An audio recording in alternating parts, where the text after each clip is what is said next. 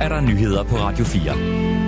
Irans øverste domstol har i dag stadfæstet en dødsdom over en svensk-iransk statsborger, der menes at have været i Irans varetægt siden 2020, skriver det svenske nyhedsbyrå TT og nyhedsbyråerne Reuters og AFP. Manden, der hedder Habib Sharp, anklages for at have fungeret som leder for til separatistgruppen ASMLA. Gruppen er terrorstemplet af Iran. Han anklages også for at have planlagt og udført et bombeangreb i den iranske provins Khuzestan i 2018, skriver TT. Mange af offrene tilhørte den iranske revolutionsgarde. Retssagen er foregået i Iran, der ikke anerkender dobbelt statsborgerskab. Den svenske udenrigsminister Tobias Bildrøm har i dag fordømt dommen.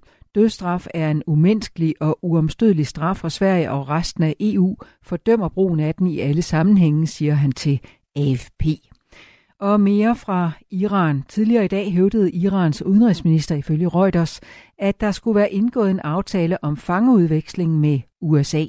Men det afviser en unavngiven talsmand på det Hvide Husets Nationale Sikkerhedsråd nu, ifølge Reuters. Påstande fra iranske myndigheder om, at vi er nået frem til en aftale om at få løsladt amerikanske statsborgere, som bliver tilbageholdt af Iran på et forkert grundlag, er usande, siger talsmanden ifølge nyhedsbyrået. Talsmanden siger, at de iranske myndigheder ikke tøver med at opfinde historier. Flere forældre til børn, der bruger TikTok, overvejer, om de skal lade deres børn beholde appen eller bede dem slette. Det viser en måling, som Analyseinstituttet Voxmeter har lavet for Ritzau.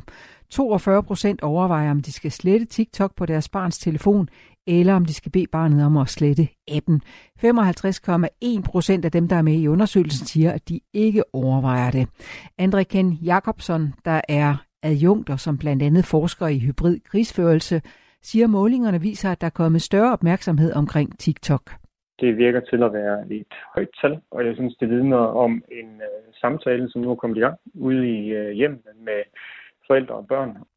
TikTok bruges især af børn og unge til at dele og se korte videofrekvenser. Appen er udviklet og ejet af det kinesiske selskab ByteDance. Selskabet mistænkes for omfattende indsamling af brugernes data og for at videregive data til styret i Kina. Jeg synes helt grundlæggende, så er der jo en problemstilling ved, øh, at TikTok stammer fra Kina, og øh, som Center for Cybersikkerhed siger, jamen så er virksomhederne, som driver TikTok, de er øh, underlagt kinesisk sikkerhedslovgivning. Og dermed så kan man ikke garantere, øh, hvor data ender henne, øh, og hvordan de eventuelt bliver brugt. 20 procent af dem, der er med i undersøgelsen ud af 1000, har svaret, at de har et eller flere børn, som har TikTok. Bestyrelsen for teatret Avenue T har besluttet ikke at politianmelde den tidligere teaterchef Jon Steffensen, trods anklager om en forfalsket underskrift. Det oplyser kommunikationsansvarlig Benjamin Rud Elbert på vegne af en samlet bestyrelse. Vi har efter rådgivning fra to uvildige advokater for ikke at komplicere hele sagsforløbet mellem teatret og Jon Steffensen valgt ikke at politianmelde, lyder det. Bestyrelsesformanden for teatret, Henning Dyrmose, har fortalt, at fyringen af Jon Steffensen i maj sidste år blandt andet skyldtes, at han havde forfalsket en af teatrets bestyrelsesmedlemmers underskrift. Det skulle ifølge børsens oplysninger være sket, da han var teaterchef i 2017. Jon Steffensen er folketingsmedlem for Moderaterne og nægter at have forfalsket en underskrift. Han har anlagt en injuriesag mod Henning Dyrmose. Der er Oscar-uddeling i natdans tid, og mange stærke film er med i konkurrencen.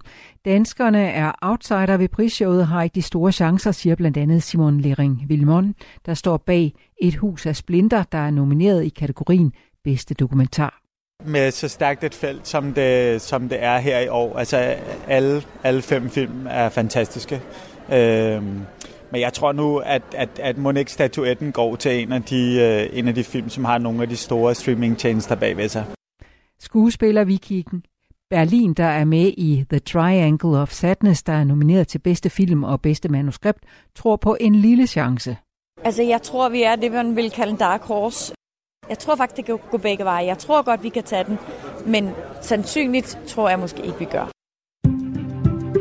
Sne og slud breder sig ind over landet fra sydvest, og her sidst på eftermiddagen når den frem til de østlige egne. Den sydvestlige del af landet får regn sidst på eftermiddagen. Mellem 1 og 5 grader og let til frisk vind mellem vest og syd hele det næste døgn.